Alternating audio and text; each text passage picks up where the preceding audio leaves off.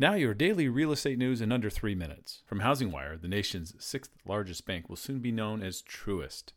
When BB&T announced its pending merger of equals with SunTrust Banks in February, the company said they would emerge together under a new name.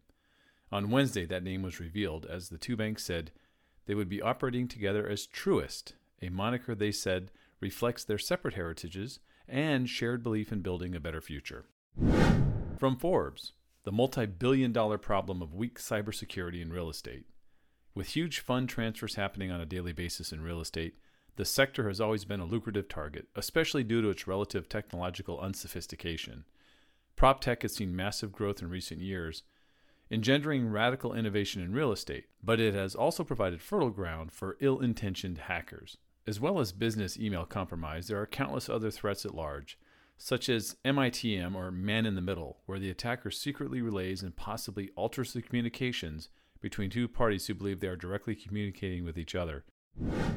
From RISMedia, Realtor.com, operated by Move Incorporated, has announced plans to open a second office in Austin.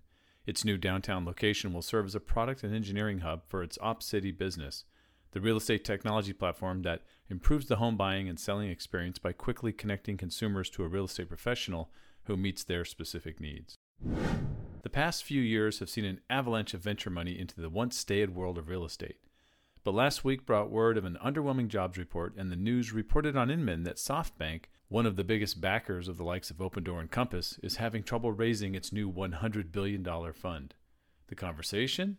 What will the changing capital landscape mean for real estate? Find out at Inman Connect Las Vegas during Capital Connect, which features venture capitalists, startup founders, private equity professionals, among others, making sense of what it all means for real estate as a whole. That's your daily news wrap up. Remember, the source links to the articles can be found in the show notes at dailyrenews.com.